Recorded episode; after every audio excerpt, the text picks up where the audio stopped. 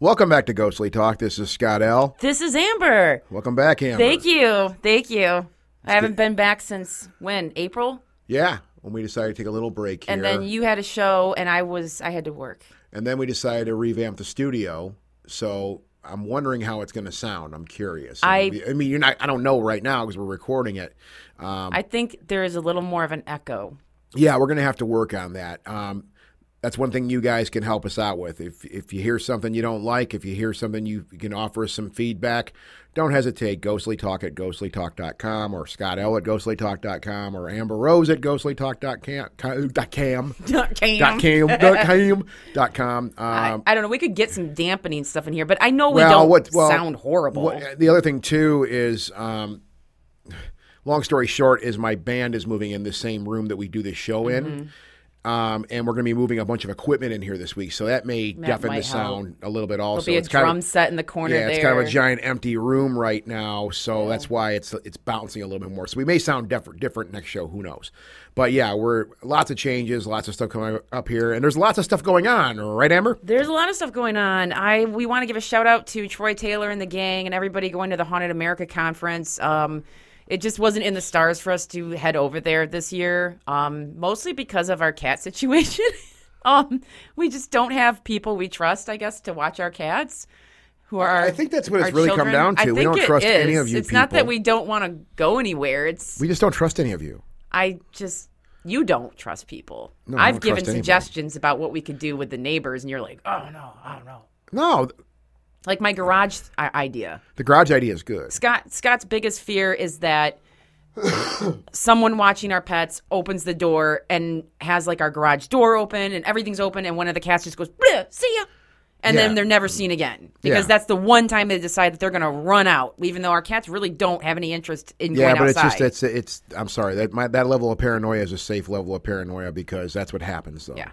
And that's the last thing I want to do is be on the road, be somewhere at a conference or something like that, trying to enjoy myself, and get a phone call going, "Hey, we lost your cat." Right. You want to see a nuclear meltdown? That's Yeah. what that's when you're going to see a nuclear meltdown. So we'll we'll figure it out. But no, seriously, everybody who's attending Troy Taylor's conference, the Haunted America conference, uh, Hello. yeah, hello, and have a good time. Enjoy yourself. Hopefully, we'll see you guys in 2023.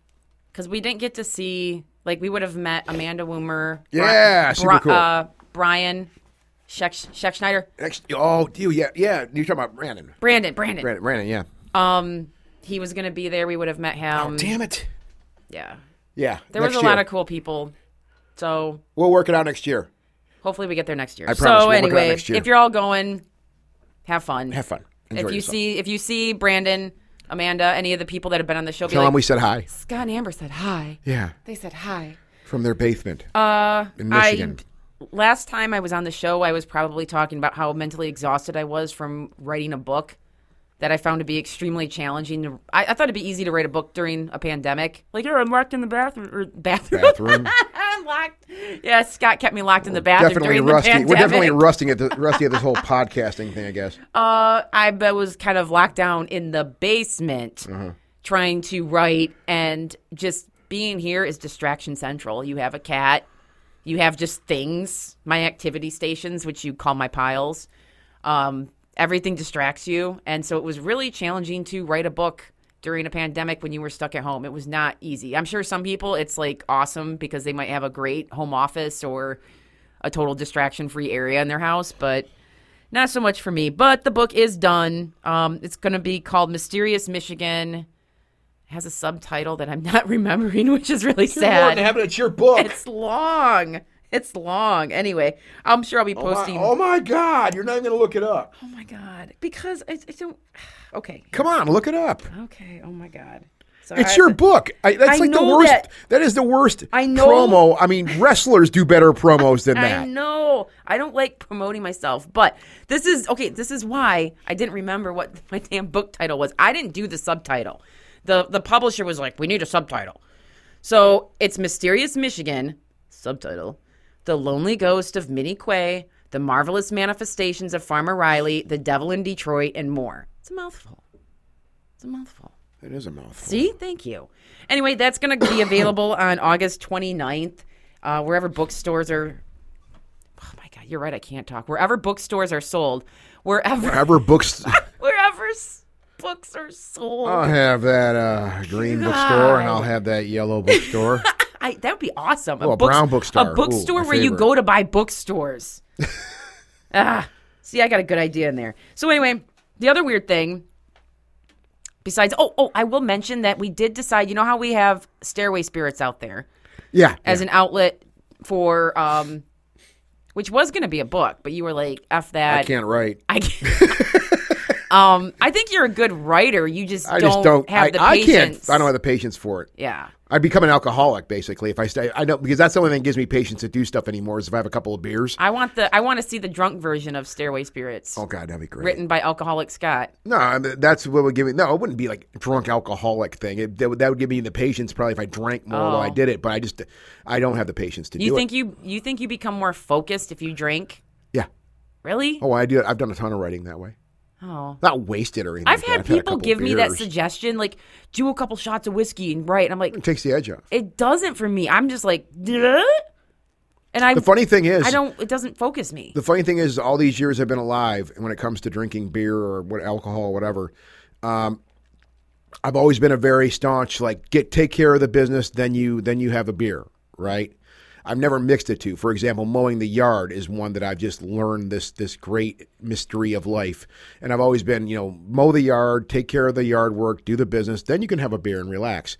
But I know everybody else I know they mixed they mixed the two. They they're drinking beer while they're mowing the yard. So I I tried that a few weeks ago.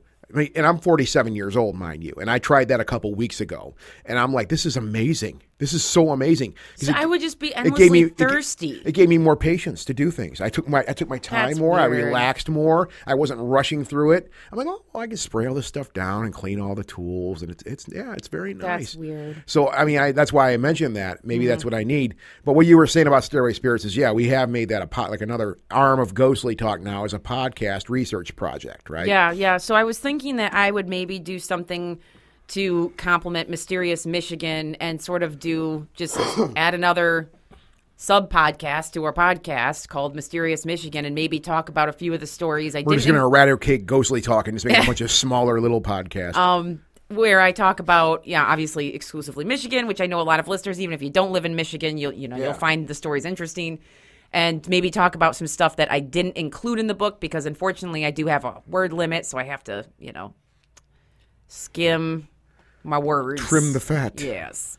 So I don't know. I thought it'd be kind of something fun. Plus, it's a way I think I can appease the publisher when it comes to marketing and publicity because I I don't know. I think after having two years of not really doing a ton of public lectures, I'm like, ugh, ugh.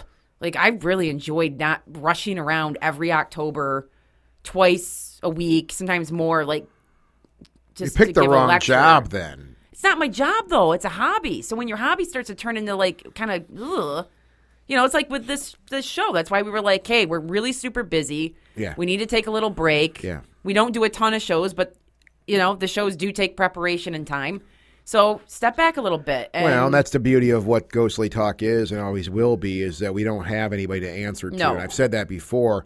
That's why we were able to take that little break and still step waiting back for that a food minute. sponsor. Yeah, that food sponsor may, snack that may change that might change the game, right? know? But in the meantime, we could take a break like that. and- and Cheesebasket.com. Oh Is that a dear- thing? Dear Lord in heaven. Let me look it Like, up. is there a monthly cheese basket and cracker? I want you know what? I, I have to see this. now. Cheese of the month. You know there's a cheese of the month club. No, cheese basket. I'll explain the cheese to everybody, you know, on the show. I'll make it sound really good. Dot com. What is it? What's the website? I'm What looking it it up like? right now.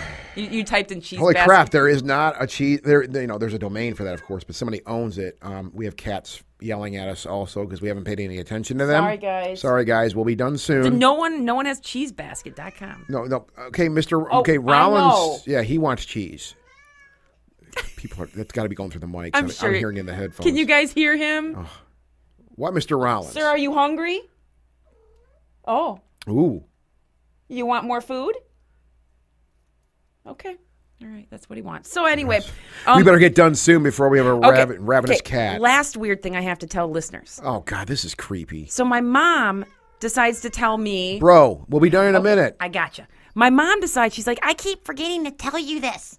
And this happened back in January. And when it first happened, it was like this guy did this in 2018. So anyway, Yeah. She goes, "You remember that guy I went on a couple dates with?"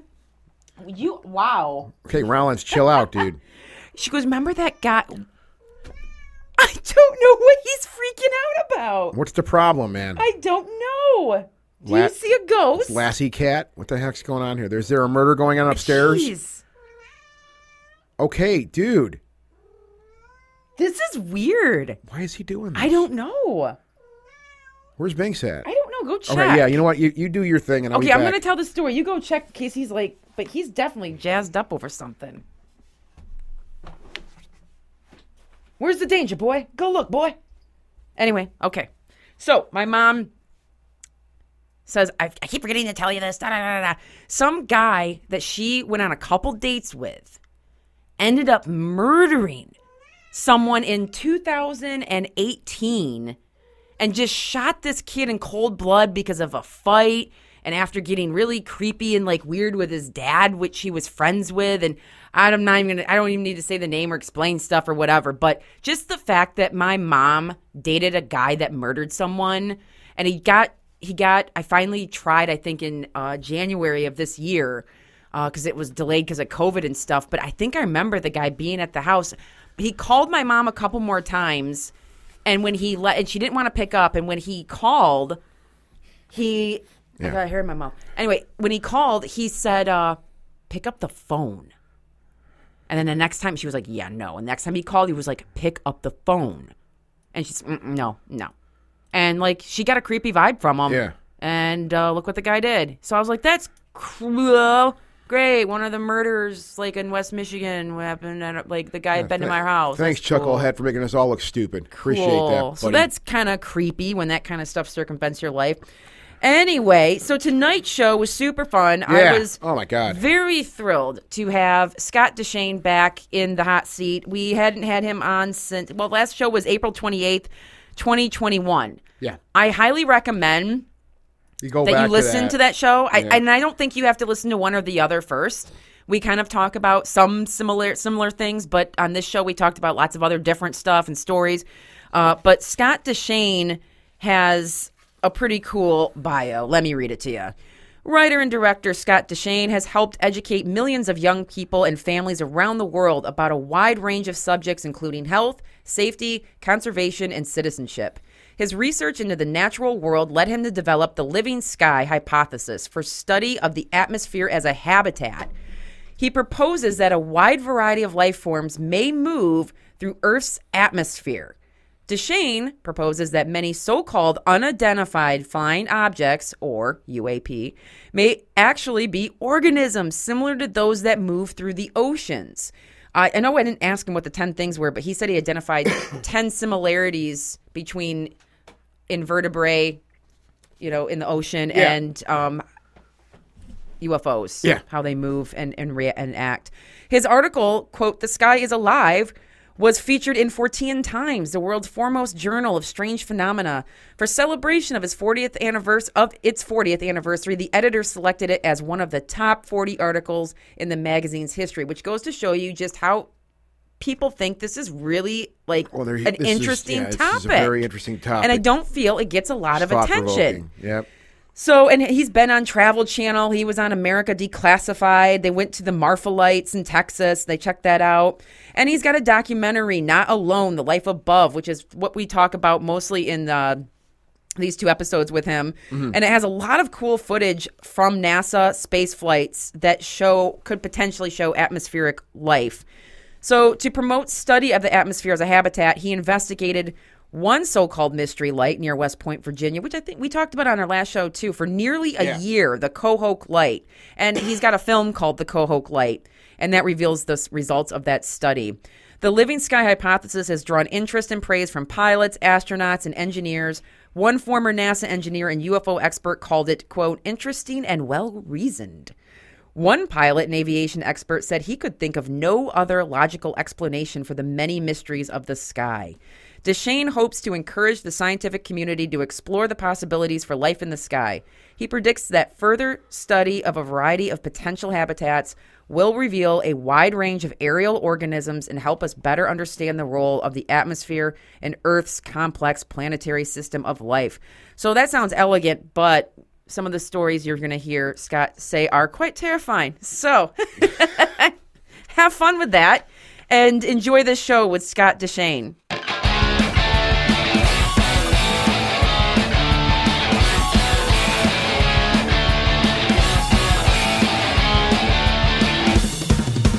Coming out of a bunker in Michigan,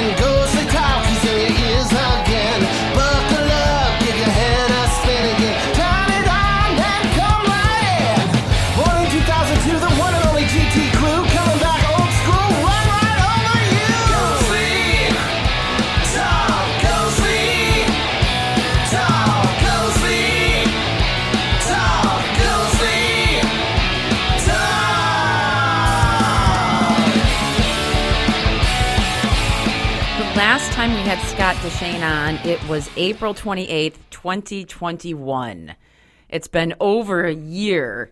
And when we had him on the show, I had watched, I had found. It's mid-pandemic. yeah. That's the, the mid-pandemic era. Yeah. I, I had found Scott's documentary, The Living Skies, uh, or The Living Sky, and uh, I was blown away by it because I had had Cool. An encounter of my own that was insane. Yeah. That Marnie and I saw that was basically looked like some type of jellyfish in the sky, which I talked about. I may I might mention it this show, but I talked about it on the last show with uh, Scott. Yeah. And so we had to have him back on because the show was so fascinating. Scott had so much awesome stuff to talk about, and I have a whole list. Scott gave like a syllabus. Like this is enough for like a college classroom of interesting yeah, some- topics. yeah, some stuff that we want to go through. and tonight. we're going to go Yeah. through we're going to rehash what the living sky hypothesis is, what Because I can just listen to that over and over yeah. again myself. What Scott Yeah. Deshane has, you know, what he researches, Yeah. uh, you know, all that fun stuff. And uh, we're going to get into some creepy stories. We're going to make Yeah. you scared to go outside. and we're going to get into all kinds of fun, weird theories. And plus, just recently in the news, if you watch Scott's documentary on this topic, there's a lot of NASA footage of very strange lights in space and, and odd things in our atmosphere. And recently this month, NASA that the government has or that NASA has, and they're going to crunch it somehow. And they're only gonna, they only have a hundred thousand dollar budget, and they're going to do this for that the government has or that NASA has, and they're going to crunch it somehow. And they're only got, they only have a hundred thousand dollar budget, and they're to do this for and they're to do this for nine months. So I'm like, that's cool. You know what they're to you know, out- wait, hundred thousand dollar budget. hundred thousand dollars That's to budget, pay for the coffee. nine months, and then they're gonna come. And in the end, they're gonna go inconclusive. Like I don't know what this is gonna do, but at least it's still something that's it UFOs, U, UAP, whatever you want to call them hundred now. thousand dollars. They're they're in the news. They're relevant. Like it's How not. many people are? I mean, this is just a charity because I mean, I don't know. I don't know the NASA details. employees. I think they make more money than well, you know. I don't want to go into the I- I don't know. economics of this thing. It, it even in the Time article I read this and it basically said the frugal budget. so it wasn't you know nothing that's to brag a- that's about. accurate. Yeah. whatever. So anyway, um, because you know NASA says like there's no evidence that UAP are extraterrestrial in origin. You know Mm-hmm. that's one of the things they've always said. But that's what we're going to be talking about tonight. Is that yeah, a lot of this aerial phenomena it might not be extraterrestrial. It might be part of our atmosphere. Yeah. So thank you, Scott Deshane, for coming back to talk to us about awesome and disturbing things. Thanks for a great introduction. I, am honored to be here. Thank you for having me. I got to tell you, I tell everybody your story about how uh, you found me because you saw what looked like a jellyfish hovering over a mini golf Yes. course in the sky. Yes. Yeah, over that- kids having prom. Like Yeah. like prom activities after prom, yeah. It's funny. A lot of people have gotten in touch through our, our website, uh, thelivingsky.com, because uh, they see something and it bothers them, and they're like, "What is it?" You know, they reach out and they see something that actually makes sense, and uh, it's nice to know that a lot of people find some comfort knowing that what they see might be really extraordinary, but it might actually be something that's natural. Yeah. So uh, that's that's that's great. Yeah, the NASA thing is a uh, kind of exciting, but I, I kind of will hold back my. Uh, I have some reservations about it. I mean, the one uh, gentleman who's heading it up mentioned he said there are a limited number of observations of UAPs. I think he said the word. Uh, he said given the paucity of observations, Uh-huh. And it's like uh, I don't know what this guy's been looking at. So I'm I'm actually going to reach out to to them and say, hey, you know, I'll show you some of you know what I collected on my own as a single researcher. I have like over an hour and a half of NASA footage on the, the Blu-ray and the DVD of uh, Not Alone: The Life Above, and this is just stuff that I found from different sources. So there's a ton of da- data out there uh, that actually shows these things. Uh, they might not look like hardware, but there's definitely a lot of stuff up there. In fact, uh, I don't know if you watched. We have a, a video on the website, uh, actually on YouTube, uh, an interview with a gentleman who studied freshwater jellyfish, and these things appear by the millions in ponds uh, or lakes or rivers where they've never been seen before. And I said, "Well, how do you think they're getting there?" And he said, "Well, you know, some people think they move through the atmosphere." And I showed him uh, a lot of this NASA footage, and he was just. Uh, we filmed his reaction. It's it's on y- YouTube. Uh, we filmed his reaction, and he was just awestruck. And he said, "Is anybody studying this stuff?" And I said, "I don't know. I don't think anybody is." so, it's a huge open. It's a whole new realm of science. So I feel like it is a whole new realm, and, and and I know like how do you even begin to study something like this? What kind of tools would you even you know use besides like drones or atmospheric weather balloons? I don't even know like where you would begin. Do you have an idea if how Oh, someone would start to even study something like scientifically? You got a few days. I'll.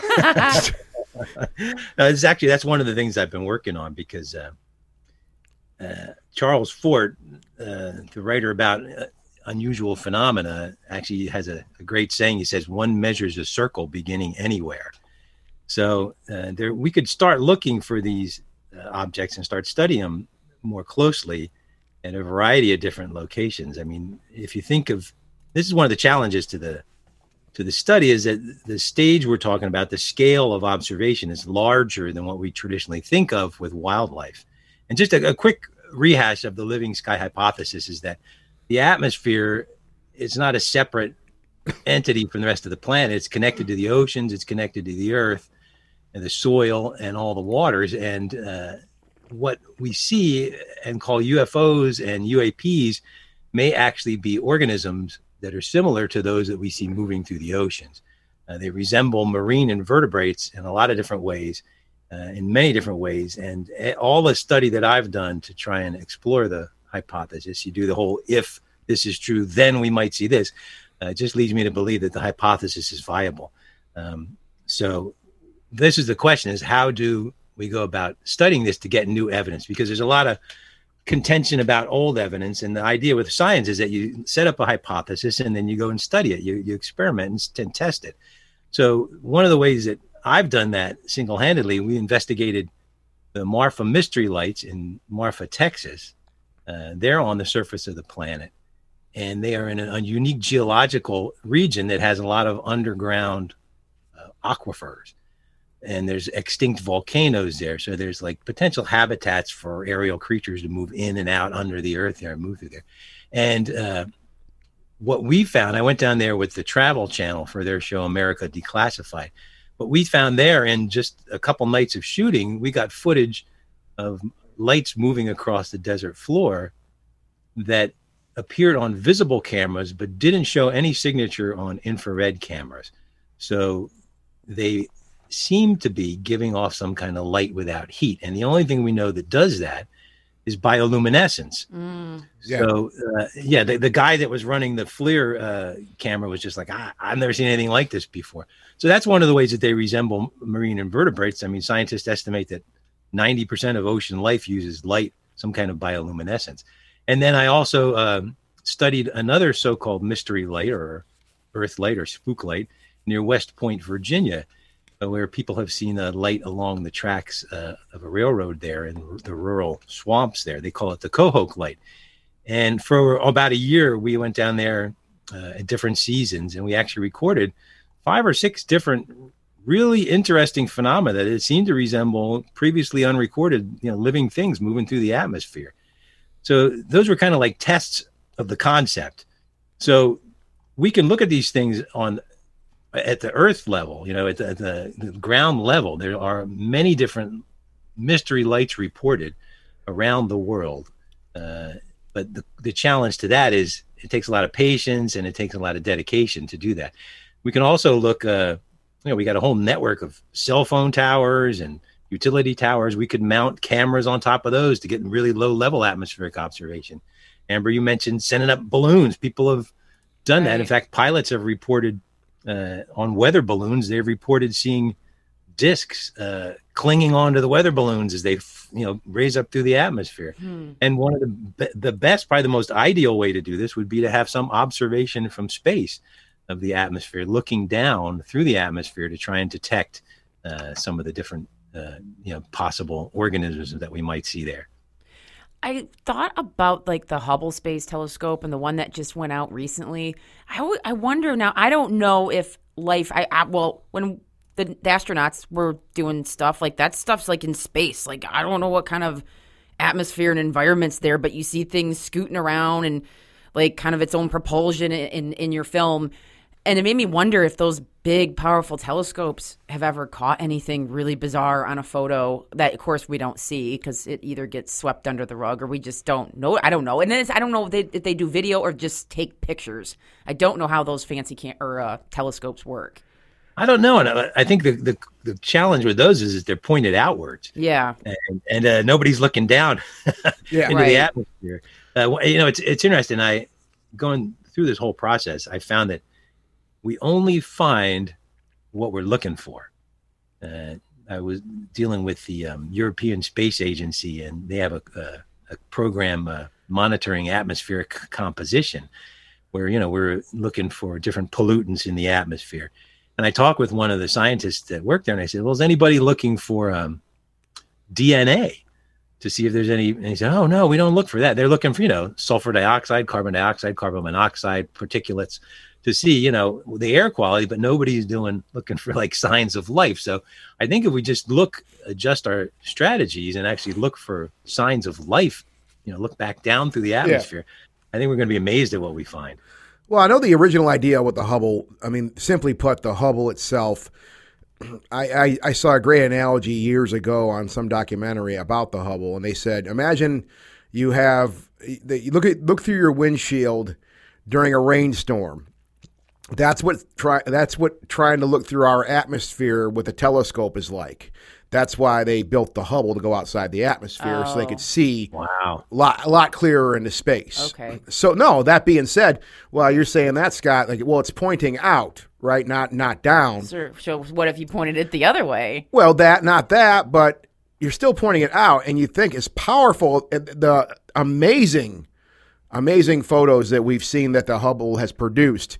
You'd think it might pick something up. Well, if there is Something that's, interesting. I'm and I was meaning with that, like if there was life forms, you know, beyond our Earth atmosphere, like Yeah. stuff just do scooting around space. Well, that's what I'm saying. Like you get you get a picture of something cruising along. I mean. Like that. Well, that doesn't make sense. just get some kind of sandworm looking thing like zipping across like a galaxy. Like wow. I was thinking more like a vehicle of some sorts. oh, you, you you mean the, the car that Elon Musk? Uh, No, not even, not even that. I mean, I'm Oh. not being funny for a change. oh, okay. Um, I was thinking of some type of vehicle. You know, I mean, I not, not a space saucer or UFO, anything like that. UFO. You're think, you're talking Yeah, UFOs. UFO. I mean, some type of vehicle Okay. that's out there. I when mean, you said vehicle, though, I thought, oh, you. I, like, I know you're thinking of the- the Elon Tes- Musk and you're the funny. yeah. Tesla that Elon Musk sent out there playing David Bowie that one day, yeah, happens to go in front of the, the space telescope. Hey, cool. No, well imagine that imagine that you're uh, looking at the the landscape through a, a toilet paper tube uh, that's like that's how you're looking through a telescope and and also Yeah, one of the it's true. challenges of that is that uh you know, you're going to get a very limited field of vision Um, also one of the challenges is focus uh, you know you've probably looked through microscopes and even in a drop of water you might you know rain, rack the focus through different levels of a drop of water. And you know just by slightly changing the range of focus you're going to see something that might not be there. And that's in a drop of water. Now think of yeah. you know how the distances we're talking about in space. One of the the cameramen that i worked with on a couple different projects told me about the challenges. Like you you guys mentioned the you know, the atmosphere has a lot of stuff in it it's not just clear air and he said there's a limitation to what you can see uh, at a certain point, you're just not. There's going to be so much gunk and so much distortion. You're not going to be able to see these things. I think that's one of the reasons that it's hard to see these things. So one of the challenges uh, that I'm looking at is it's it's kind of like here's the baseline. You have to be able to see a soap bubble a mile away in the dark. so Yeah. if we can if we can figure out a way to do that, we're going to see a lot more of these things. But that's one of the challenges. I think that uh, a lot of just like marine organisms, a lot of these organisms in the atmosphere might be made mostly of the medium in which they live. They might be water vapor and gas. So we're not going to see them in most normal lighting conditions. It's only when the lighting conditions are extreme that we actually notice these things. Well, and it's like the elusive Bigfoot. How are we ever going to find a body when it just decomposes? Because we don't see, we don't find deer dead everywhere. And the same with like a jellyfish. I mean, if that if that just goes, like I don't, there's you when you see a dead jellyfish, there's not much going on. Right? Like- they don't look like the. Uh, Yeah. They don't look like the graceful, you know, creatures that that move around in their na- their natural habitat. No. Once they're up on land, they just start, you know, dissolving. And, Well, yeah, that's the the same thing with octopus. Um, Right. there, not, not to digress too hard, but I, there was that documentary on Netflix called "My Octopus You, you talked about that on the last episode. really? Yeah, you brought tears to our eyes. yeah. You got. Oh, you we did, we talked about Yeah, it. you oh, we, were- oh, we, we totally did. You yeah. did. Yeah, you talked a lot about God, I'm redundant octopi. and sucky as a broke my heart, man. But that, but but maybe this is something I'm saying different this time to the listening audience. When when that when that oh boy, I don't want to spoil it though. Just it's been a while. When the octopus dies, Okay. it just becomes just like we're No, saying. no, they found their true love in the end. That's what happened. They, they found their true love in the end. Yeah, thank you. Let's move on. God, I brought that up again. Wow, I can't. well, believe that was uh, there was a, a gentleman who used to work, who was a NASA engineer, and Yeah. he he did an interesting survey of uh, un, unknown phenomena. His name was William Corliss, and he had a, a project called the Source Book Project. He thought it was as important to document what we don't know as what we know. And he was like a real inspiration because yeah, he came up with all this uh, weird, these weird facts from scientific journals, and he collected them and he organized them, and he did he had a whole book about remarkable luminous phenomena. And I would say 70, 80% of the things he documented could be some kind of bioluminescent organism. And I reached out to him, we, we corresponded, and he said, uh, like Amber said, you're going to need a body. yeah. And you think of the challenges of that, you know, how do, well, how do you collect something that's going to just start dissolving as soon as it I dies? know. Yeah. We- ultimately, we mm-hmm. have to end up with like I feel like our best luck is like a photo, video. I I don't know. There's those eerie videos out there where it looks like something like octopus in the sky. Like Yeah. I don't know if they've been debunked, yeah. but I've seen them, and I feel like Scott. Some of them are in your documentary as well, and they are spooky. Like if I saw that, I know what I saw. What I saw was not like terrifying. It was just like what? If I saw something with massive tentacles coming down, like no, mm-mm, no, I'm out. I'm out. Well, what's scary to me is, uh, you know, one of the things that, that is a challenge, like I mentioned, is the the matter of scale. Yeah. And uh, when we talk about things like sprites that scientists themselves have described as like giant jellyfish, in fact, they were really they were really thrilled about it because they said there's a whole new aerial bestiary up there. And if you think of the size of a sprite, those things can be 40 to 100 miles tall. Now, if you're standing on the ground and one of them's above you, uh, it's not like you know how do you get a good look at it. It's just like how do you even know it's there? You know. I know. I know it's so massive, and I, I want to get into some of these um uh, kind of spooky stories because I know we mentioned on the last show and we've talked about it before. We we've talked about like missing four one one, David Paulides, Yeah. um, who doesn't really say it's UFOs picking up people or anything. He David just kind of goes, "Here's the data. Here's what I found." He's he's I think he's been kind of smart not to really say like what he thinks, but um some of these things that happen are could be to missing people, especially national parks and all that, could be aerial creatures like coming down and like taking people. Like that's a snack. Look at that hiker. Put some ketchup on him, and just other. I- And then I don't know why we're laughing at that. That's terrifying. it is terrifying, but we gotta I laugh. felt to go nuts. We gotta I don't laugh. ever want to go hiking again now. I know. Well, don't listen to David Paulides and, and go hiking. You'll never go to another national park. Wear Are your we- pointy cap if you do. Yeah, it's exactly. Um, and so I love, the and idea- I love and- the idea of having putting ketchup on. Ketchup's good on everything. Well, Scott, you're more of a ketchup guy. I like A1. A1 would probably be better. So- Well, that's one of the ways that these things uh, actually do resemble marine invertebrates. Uh, yeah. and we the two the two uh, you know big classes of UFOs that people see are the disc shape and the cigar shape, and they closely resemble the shape of jellyfish and squid. And one of the ways that UFOs seem to resemble those types of marine invertebrates is that they seem to act as high level predators. I mean, there's a lot of reports of people being attacked by UFOs or carried away.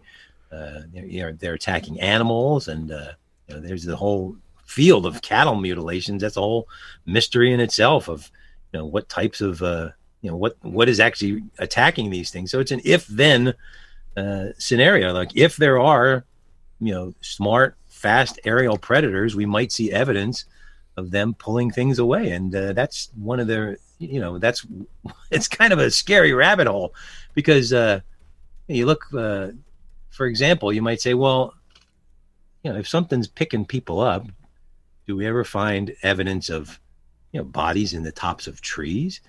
And you know, sure enough, there have been cases, several cases. If you just look, you know, do an internet search, yeah, people have found headless bodies Oh, God. in the tops of trees. You said headless? Uh, Yeah, Oh. it's like, how did they? How did they get up there? And where'd their head go? I, I don't know. Exactly. There was a case of a uh, there was an apartment building in England where there was a horrible smell coming from uh, uh, the ventilation system, and they went to the roof and they found a horse had been stuffed into the exhaust vent of the, of the apartment building. This was a tall apartment building. It's like, well, what is going to lift a horse on top of an uh, apartment building Right.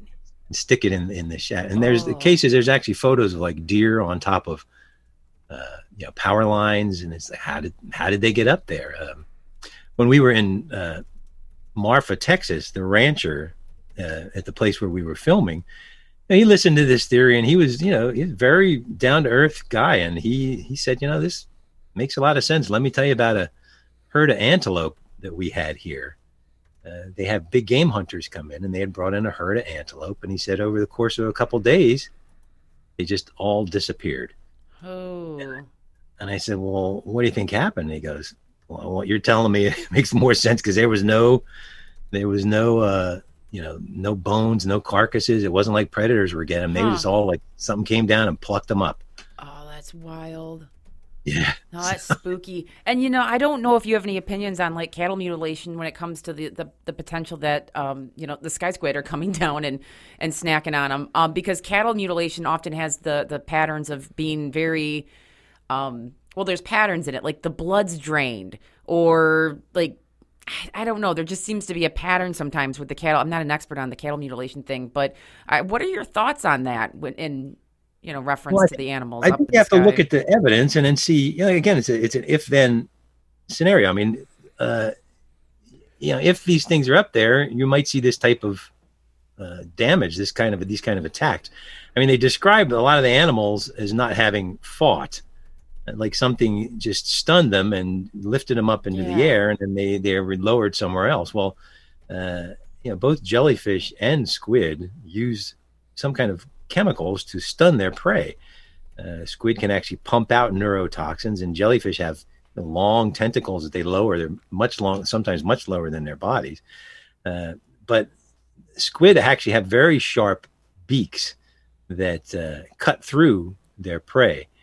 And uh, if these things are lifting up cattle, I mean, you would you would think you would see kind of wounds like they almost look like diamond shaped wounds. If you can, if you can you can find pictures of octopus bites and squid bites, and they look like diamond shapes. Hmm.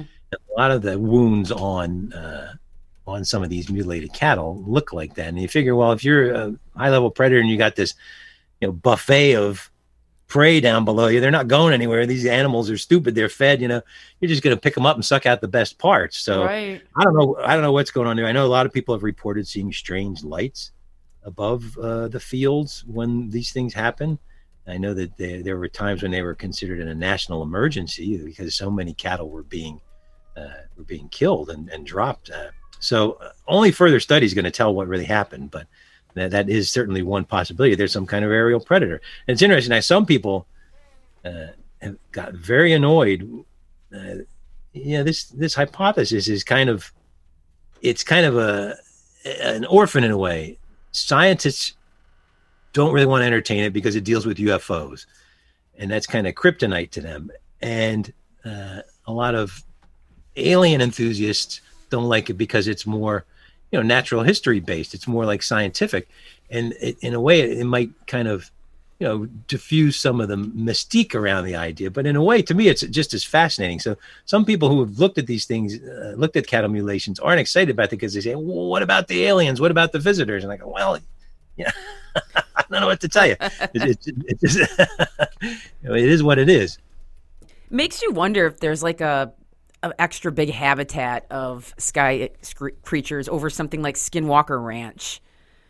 Well, that's one thing that uh, we seem to be finding is that there's areas on the surface of the planet where there is potentially ideal habitat for these creatures. Uh, if you think of like fissures in the ground, uh, underwater springs, uh, fault lines in the earth, caves, um, there's actually a something fascinating just came up. But if you think of creatures in the atmosphere, and if you think of the atmosphere as like a big ocean, at the bo- the floor of that ocean are little crevices where things can hide, uh, and that seems there seems to be a lot of activity around those type of crevices. Um, there was uh, there was uh, just found somewhere in the desert. I forget where it was in uh, northern Africa. Uh, lava tubes Oh yeah. where they found these. I don't know if you heard about this, where they found like piles and mountains full of bones. Something was uh, was actually uh, you know preying on things and bringing the bones back to its uh, to its lair. And they were like, oh, maybe it was jackals, maybe it was hyenas or something. But the the, the prey that they had was really heavy, and it's like, well, how is it getting it back here? And we find some of those similar lava tubes uh, around uh, some of the mountains in Northern California and the Pacific Northwest, where there's a lot of UFO activity, like where Kenneth Arnold saw the UFOs uh, around around there. So you know, you wonder if those lava tubes. I mean, those are. I would bet that most of those are probably pretty unexplored. They might provide an ideal habitat for creatures like that. God, that's not that's spooky. I don't want to go into a park. I don't want to go to a cave now. I don't. I just want to stay inside. Um, some of these stories, I, I'm going looking through our great syllabus here. Uh, can you tell us about what happened to the Knowles family in Australia in 1988? Oh, that's a great This story. This looks so spooky. Oh, it's spooky. Uh, these this family, uh, a mom and her, her three sons, they look like they were all teenagers at the time, was driving across a long road along the southern edge of Australia. Uh, it's the Nullarbor Plain, is what it's called, and uh, they were driving along, and they had seen these weird lights off in the distance, and they noticed that the lights were moving around through the sky, and as they drove, I mean, this, this we're talking about like you know hundreds of miles long this road is. There's not much around uh, not much around out there. The light got closer to their car and it hit the top of their car. It grabbed the top of their car and lifted their car off of the road and they were terrified and- and they said what was really strange is they said there was a foul smell like decomposing flesh Oh, the mother reached her hand out and felt something spongy on top of the car. oh, And it eventually dropped the car and it, it bust, burst a tire. And the car went out of control. They got it off to the side of the road. They ran out of the car and hid in the bushes. And the thing eventually went away. Uh, and there were other witnesses on the road that saw these lights and saw it pick up the car.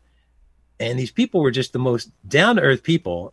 And there's interviews with them. You can see interviews with them online uh, where they describe exactly what happened. And these people aren't lying. There's no reason for them to lie. And you can, it's kind of sad because they're, they're on these interview shows and they're telling their heartfelt stories. And the interviewers are like, well, did you see any little green men? yeah. Cue the X Files music. Yeah. and you can see him be, you know, Yeah. kind of sheepish after all. Like, oh, why don't we tell our story? You know, Yep. but uh, now there was a real interesting, uh, you want to hear some weird little detour here? Yes. Okay. One of the things that always puzzled me about that, uh, and this is something that we I just figured out. I ran across a person that knew something about chemistry and kind of put together this this domino of, of revelations here. One of the things that really puzzled me, the Knowles family described that when this thing was on top of their car, in addition to the awful smell, there was like all kinds of debris and dust and stuff moving around. So there was something coming out of this thing, and they said their voices sounded really low and really weird. And I always puzzled me like, "Hi, what is going on with this? You know? And I, I mentioned I was talking to a friend with this, and he goes, "Oh, maybe it's sulfur hexafluoride." What? That's what I said. So I said, okay, what's sulfur hexafluoride? And uh, I looked it up. There's a there's a demonstration. You can find a, a video on YouTube. If you inhale it and speak with it, your voice gets really, really low. so I said, okay, what is this thing? How in the world could some kind of flying jellyfish have sulfur hexafluoride? Right. Uh, so in Australia, there's another mystery light down there called the Min Min light. And I looked and said, okay, what produces sulfur hexafluoride naturally? And apparently it's found in hot springs. I said, oh, I wonder if there are any hot springs near where the Min Min light is sighted. Sure enough, in the town where the Min Min light is normally seen, there are hot springs around the town. Huh. So, and another w- interesting thing about this is that uh, another puzzling thing that has always kind of really baffled me about UFO encounters with vehicles is that uh, the electrical system sometimes short out. So, you've, I'm sure you've heard about cars, you know, like in the Oh, close yeah. encounters. Yeah, Yep. the, the electrical system dies. Yeah Yep. and uh, sulfur hexafluoride interferes with electrical conductivity. No way. Yeah, yeah. So it's a really fascinating field. It's a real whole, you know, that's a real avenue of study right there. That's trippy. You know, this is just goes with the our the theme that we're always talking about. That this stuff is just all this anomalous, uh, quote paranormal things that we look at and study are probably just part of our world, and we just we don't even know it yet. And it, so it becomes so mind blowing when you hear things like what you just said, uh, and it seems to make so much sense that it's like okay. So maybe it wasn't like a poltergeist attacking their car, or, um, you know, uh, I just that's so crazy. Yeah, because flying jellyfish makes much more sense. It kind of does, though. well, no, I, I think you're right, Amber. I mean, that's what to me is fascinating. It's like solving a puzzle, yeah. and you realize, and you know, nature is funny. You see some of the same behavior, some of the same problems solved on different scales again and again, and to find these kind of things associated to what seemed to be really mysterious things, to be able to say, "Oh no, this makes sense," that's really rewarding. And I think we got a, a really promising future ahead if we can you know, get people to, to actually study this. I mean, in fact, one of the things I want to do, since this is such a big topic, is try and maybe uh, do some kind of investigation on a, a larger scale and try and get, you know, a wider range of scientists, particularly young scientists, involved in this because they're the ones that are going to be taking this and, and moving forward with Right. this. Yeah. Yeah. Maybe we got to give NASA another hundred thousand to boost their their budgets. At least we know Yeah, like I said, I, coffee. I think I'll reach out to that guy and say, hey, you, know, you, want, you want some evidence here? I got a little bit of it. For so, tell us about Pennsylvania State Trooper Larry Arnold. I love stories, especially uh, ones that come from uh, like officers and people that you normally uh, are normally probably not going to be telling uh, lies. Well, Larry Arnold was a, an author who wrote uh, a great book called Ablaze, which was about uh, spontaneous human combustion, which is another disturbing We talked. topic. Yeah. You said Larry Arnold. Yeah. Yes. Yeah, we yes. talked to him years ago Oh, on this really? show. Yeah, he was on No this show. Yeah, I, I was. Yeah, we. I had a short period. It was. You know, it's something I'm always interested in. But yeah, spontaneous human combustion's been something that that was just one of those one of those subjects that really put the hook in me. I guess. And yeah, Larry was nice enough to come talk to us one night. We had him on years ago. I can see why. It's a it's a creepy. It's it's hard to look at, man. I mean, some of those old pictures. I don't want to go into weeds too far, but some of those old pictures, they you know, some of the cases that that Larry studied, especially, there's something to be said about a chair that's burnt to a crisp and just a couple of lower legs just mm-hmm. laying there randomly on the floor. It's uh, deeply disturbing, and it's not. I'm not being funny either. It's It deeply is. disturbing to see something like that, and. Oh, it definitely is. Yeah, so I mean, the hows and whys. That's a, that's a whole. That's four days of discussion too. So, so what's Well, Larry? Oh, go ahead.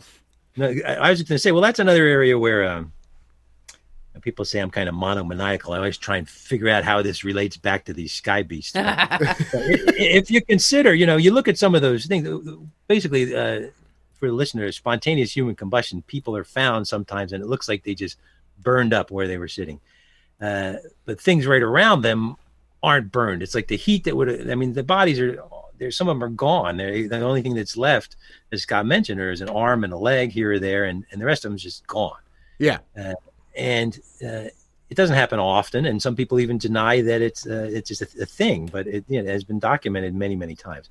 So it makes me wonder if it's really combustion as we know it, or if there's other some other kind of chemical process that's causing you know, these people to. Uh, well, yeah, just, and, and that's one of the ideas they they think is just you know it, like a lot of things that happen on this planet, it's just that perfect alignment of the planets, so to say and things can happen that you wouldn't expect to happen. And that's what they say is, you know, chemical components. You know, a lot of, of course, you know, that and the cases that were studied, a lot of people were smokers. And they were people that would smoke in bed or they'd smoke in their house a lot. So I think that could be an obvious element to this. But something else had to happen for someone, for literally only the space around like literally the space like inches around their body to like be burnt like in a chair or whatever and nothing else in the room to be burnt at all that's what doesn't make sense because no seems, smoke damage no yeah. nothing just that one little Right. area covered with, yeah, covered with some kind of oily Ugh, residue. oh, or god, oh god yeah that part too creeps me out Sorry, oh Scott. god I'm i'm bringing you nightmares anyway, so I talked with Yeah. with Larry about this topic. You know, I, I reached out and said, "Hey, man, you, you got some really fascinating research." And I mentioned, you know, the whole idea of the creatures living in the sky. And he told me this story about a Pennsylvania state trooper who saw a weird light at an intersection, uh, and he said it was way above him, but he felt like a warmth on his face. He got out of his car and he was looking up at it, and he felt like a warmth on his face, like you know, it was kind of it wasn't burning, or else he would have run away. It was just kind of like It's a warmth. really- yeah, and so he thought nothing of it. He went back. The next day, he went into the barracks, and uh, his coworker said, "Oh, what did you fall asleep under the sun lamp?" And uh, his face was all red, and like he had been burned or stung. And this is the kind of thing that we see a lot with UFO witnesses: is that people who've had close encounters sometimes have symptoms that are almost exactly parallel people's exposure to uh, invertebrate toxins. Uh, and we know that jellyfish sometimes have tentacles that extend far below, far below their normal body. And you know, there's, there's a possibility that this thing was some kind of creature above him that lowered these tentacles, and the the toxins were actually stinging his face. You know, we know that jellyfish have multiple stinging cells, and somehow caused him to uh, you know, get that kind of rash. And that's what we see in a lot of UFO witnesses. This is one of the reasons why I think it's important to uh, to study this topic is because a lot of people see these things, and some people have you know, extreme close encounters, and some of them are never the same after they encounter these things. Uh, there was one story. Um, it was in a, a medical journal. A medical it's called Medical Times about a forester in New Jersey. Uh, there's an area in northern New Jersey near the Wanaque Reservoir. There's a lot of mountains there, and you think being close to New York, it's going to be all developed, but these mountains are really wild, and there's a lot of caves. There's a lot of underground springs. There's a lot of water there, and people have seen weird lights around there. One forester was uh, driving through the forest, and this big uh, object, a big lighted, glowing object, started hovering, following his truck, and it would bump into the truck, and he would stop, and the thing would go away, and he started moving again, and the thing came and bumped into the truck again. It was hovering. It was trying to pick up the truck. And he drew a picture of it and oh my gosh it looks just like a jellyfish. I mean it's got that Oh. disc shape. It's got like tentacles under it. Well this guy this went on uh, for like 20 25 minutes. This thing was hounding him and he could not get away from it. He finally and it had the intermittent failure of the the truck's electrical system too he finally got away from it and he went to the hospital because he was like he had like nerve damage he had muscle damage Wow. and it got progressively worse over the years. The guy never recovered. So this is one reason I think it's important to understand what we're dealing with because you know some people. I mean, this poor guy. If he had he been treated, maybe he would have recovered. But they didn't know what they had no idea what what happened to him, and they just couldn't help the poor guy. That So- I've heard that too. In ref, like they'll say if you if you okay, you legitimately see, uh, here comes a silver disc from the sky. It lands. Uh, you walk up to it. They're like, don't touch it. Don't walk up to it because people have been known to come back from these uh, moments with radiation burns. Well, I was gonna. I, this whole thing has Uh, been making like- me think like- of radiation well, burns. Well, Rendlesham Forest was one I think that was uh, where the people came back uh, after seeing something land. Uh, which Rendlesham was that? In, I think that's in the UK. Um, and they came Yep. back with these these burns and, and stuff from touching this craft and being so close to it. Ugh. Yeah, no, it's it's uh well first it's funny to think uh John Keel, the the famous paranormal writer, the guy that wrote the Mothman prophecy, said that uh he thinks that a lot of UFO witnesses might actually be the lucky ones who got away. That's creepy. That's it's a hard way to look at it. That's creepy. you know, that's creepy because I think about when Marnie and I were sitting there and we saw our little sky squid come down and, and I we did have those thoughts like, what if that thing was looking for food? What if that was what we saw? And then it you know, it was like, yeah, never mind. Like those girls have too much nicotine and coffee in them. I'm not interested. oh my gosh. you know, I don't know. It's like, yeah, did we did we escape something? I, I that's crazy. It's, Yeah. Yeah. I don't know. I feel Well- lucky that I saw it, but yet I feel lucky in other ways now. I guess. Well, it's funny that when they people talk about radiation, you know, they say, "Oh, they they were exposed to radiation." It's like, well, maybe, but maybe, uh, yeah, this these were exposure to, to neurotoxins and like digestive juices. That's what these creatures do. They emit this stuff. Some of it actually pre-digests It stings their prey and it actually pre-digests them. So when they haul them up into their gut or chow them down, in the case of the, the squid, you know, they're actually ready to digest. There was a guy who did a doctor, uh, Dr. John Schuessler, who wrote a he wrote a whole book about uh, medical effects, you know, physical effects of UFOs on UFO sightings. And you know, if you look down, if you overlaid that with the uh, effects of exposure to invertebrate toxins, it's it's almost an exact match. It's and it's you know, I that's another thing. You know, we got to think about the safety of like pilots or astronauts.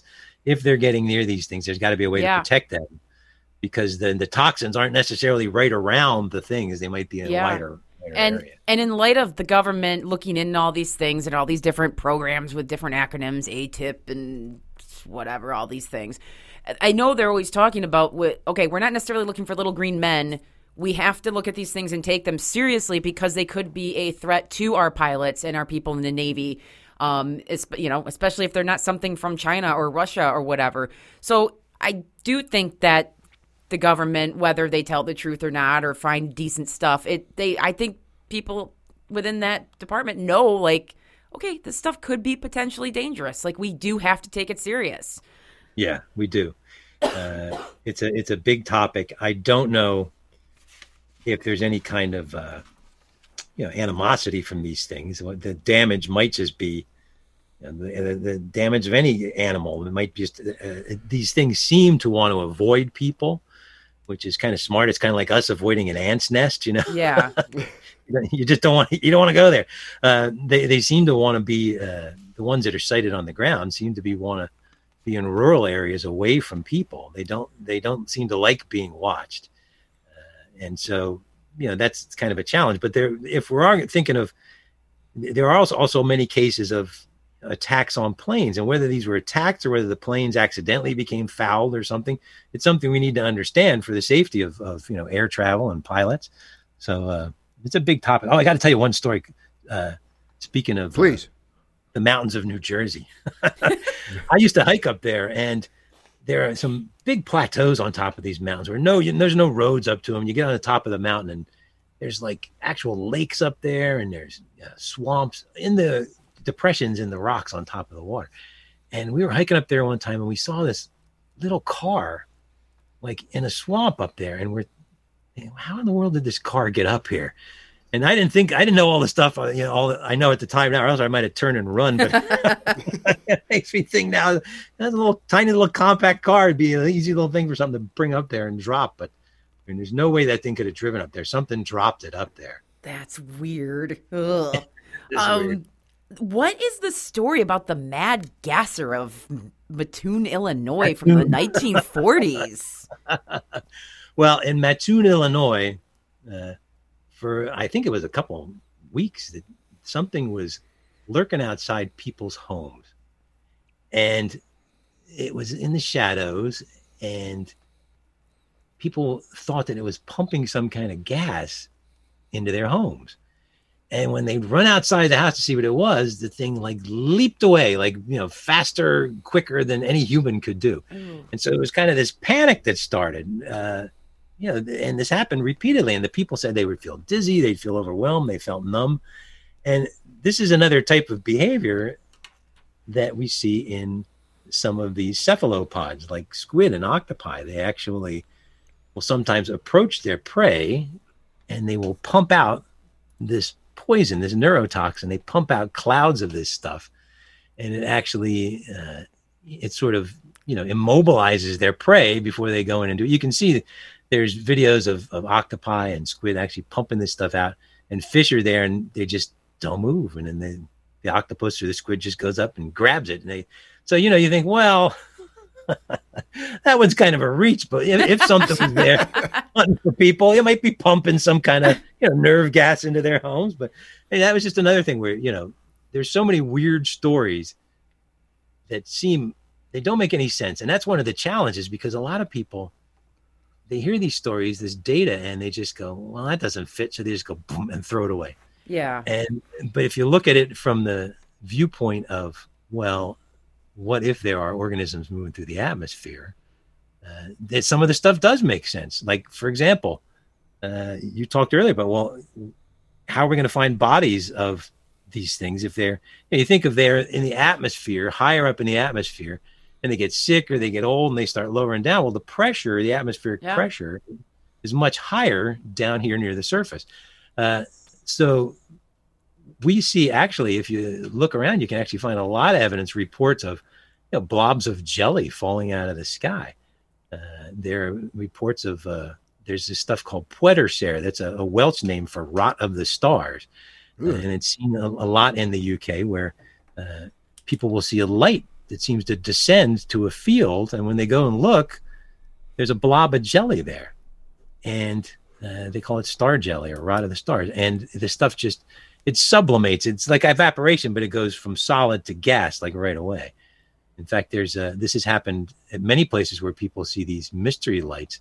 Uh, they see these lights, and I mean, these there's like residue, like the jelly, and they'll pick it up, and it's like a bubble, and it just sublimates, it just evaporates. And with the danger of that, if you ever see, if anybody out there ever sees a blob of jelly on the ground, don't pick it up because people have, have had they you know, they've had stinging sensations, and uh, sometimes it lasts for weeks or months. You know, as if you picked up a jellyfish and, and you would actually get stung.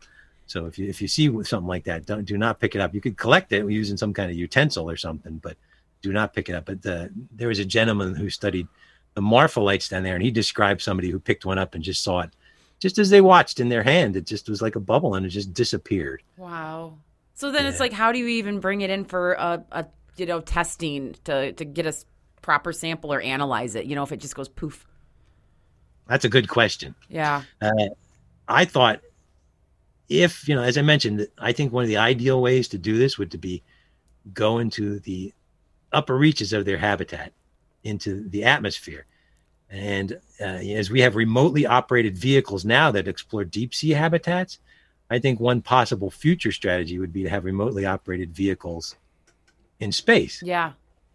And if we could get like a pressurized container, okay, but the challenge of this is you'd have to keep it pressurized and then you have to bring it back down to the planet, you know, and, and maybe put in some kind of pressurized tank to maintain the low pressure.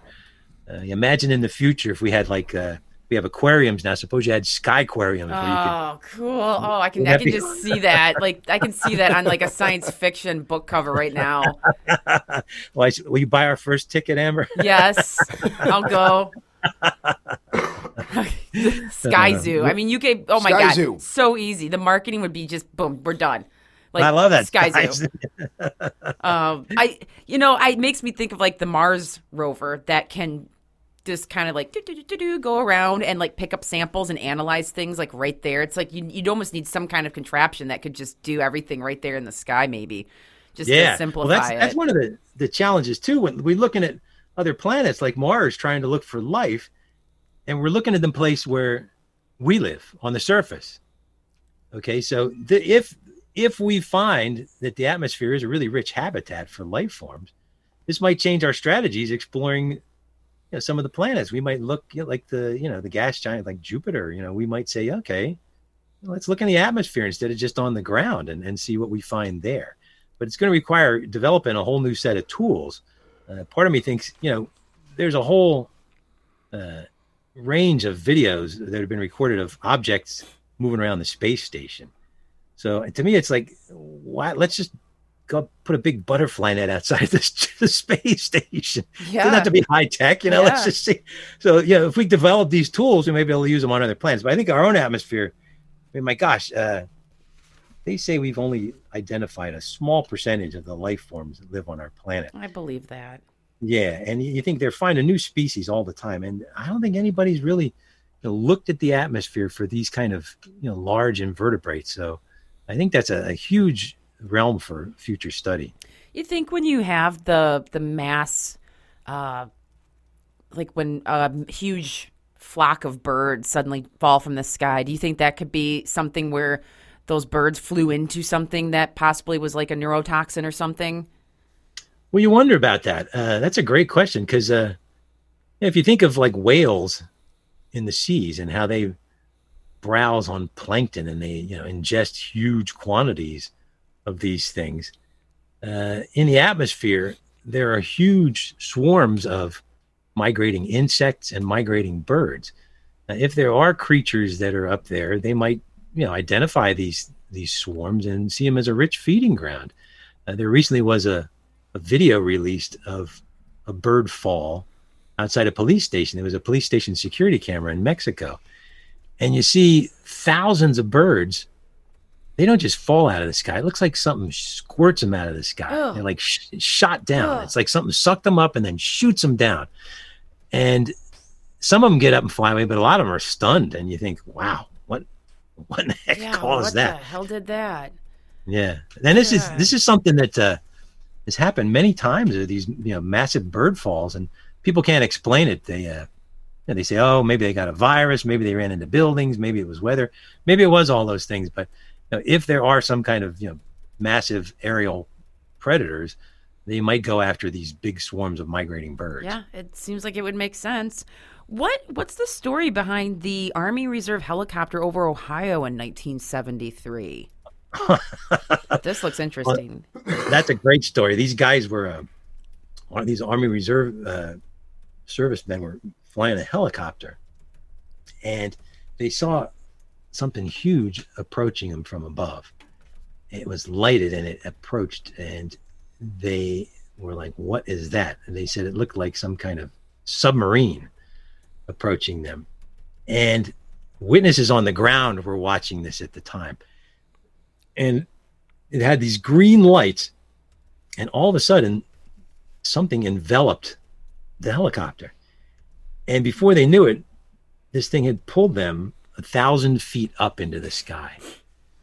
And they couldn't get away. They finally they had to power with all their might. I mean they had to full power just to escape from whatever had grabbed them and was pulling them up. Now, if you think of what looks like a, a submarine, I'm thinking, well, some kind of you know squid, and something you know reached down and enveloped this flying thing and tried to pull it up. Yeah. Uh, but yeah, the guy, I mean, and the the pilot, the this Captain Lawrence Coyne was, uh, he was clear about what he saw. I mean, I'd, I'd love to reach out to him if he's still alive and see you know what he might think of this.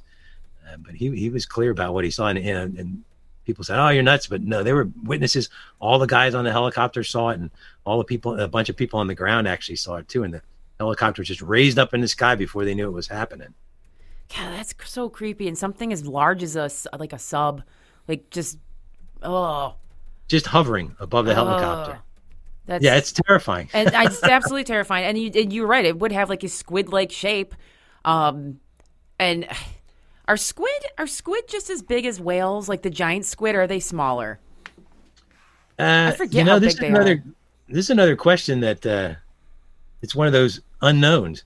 We know there are giant squid. We know there are colossal squid. There's probably even mega giant, huge, colossal squids. But uh, again, they're very smart creatures, and we know they're they're there, but we've only recently gotten footage of some of the giant squid. In fact, uh, the gentleman who was the producer for the show Monster Quest, uh, Doug Hajicek, actually developed a rig which recorded the first uh, giant squid. So that was you know Oh, recently wow. that wasn't that long. Yeah, so we know there are giant organisms moving through the oceans, but uh, there are stories about of actually uh, submarines seeing these things on sonar, but it's like the thing is playing a cat and mouse game with them. As soon as they approach them, the thing gets away. It always stays out of reach. As you would imagine, something smart would. It, it always stays out of reach. It's so quick. There's a great story about uh, a, submarine crew uh, in the Antarctic. Uh, they were down there and they were surfaced, and they saw something like a missile shoot up out of the water. It busted through the ice and shot up into the atmosphere, and there was like ice cascading down around it, and everybody was like, "What the heck was that?" So. Makes me think of USOs, you know, un- unidentified submerged objects. Yeah, And I kind of wonder if when people see these things shoot out of water, if if it's if it's not a craft like an actual nuts and bolts craft that they're seeing, but one of these creatures like just able to go from water to back to the atmosphere. Um, But yeah, it's interesting. I mean, we, we like to think that things stay in their place. You know, oh, you live in the water, you stay in the water, but things move in and out of the water into the atmosphere, you know, underground. Uh, things do that, and and there are a lot of creatures that we know about that live in the water for part of their lives and live in the air for part of their lives. And uh, there are many reports. uh, Some of the Navy reports that have come out are of these objects going in and out of the water, which kind of makes sense. I mean, there's not a hard line there; they're just different densities of the same medium. What? Okay. I I read this in my mind, and so I now I need to know story. But on your notes, it says uh, pilot Frederick Valentich or Valentike, uh, 1978, Australia's Bass Strait. But then it says, "quote It's not a machine." But I read that in, in Arnold for some reason. I was like, "It's not a machine." I don't know why. I'm like, oh, I got to ask him about that one next. I got to get that one out of my head. Well, this that, that's a, a a famous case, and again, it's a, a pretty terrifying case. He was flying a light plane uh, over the Bass Strait in, in Australia, and uh, uh, he uh, was making a delivery, and something was zipping back and forth above him, and he got the feeling it was playing with him, and he uh, the thing was getting closer and closer to him, and he couldn't get away, and it eventually it started to lower itself right onto the plane. And uh, right before he said it's moving back and forth right above me and it's not a machine. Oh, and then the mic went dead and there was this this weird noise. I, I haven't been able to find a recording of the noise but as they said it was some weird awful noise. And uh, then he was never found. There was no trace of his plane ever found.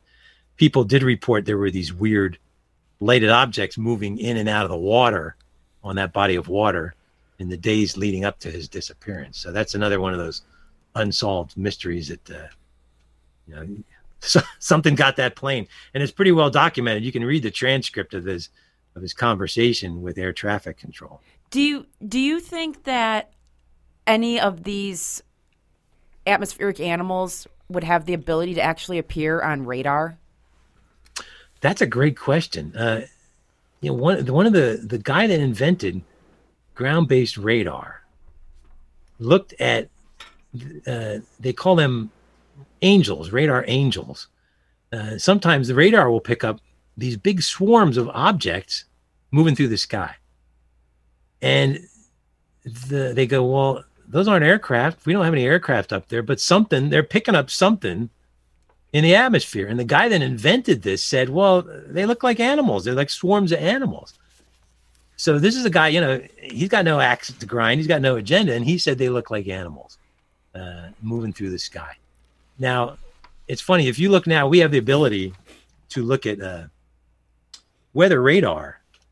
And if you look at weather radar over the United States or any area of the world, on some evenings, it, it, these objects seem to appear like swarms. Uh, they seem to come out of the ground at certain spots, certain times of the day, and it's like they on different areas over wide areas. It's almost like an emergence.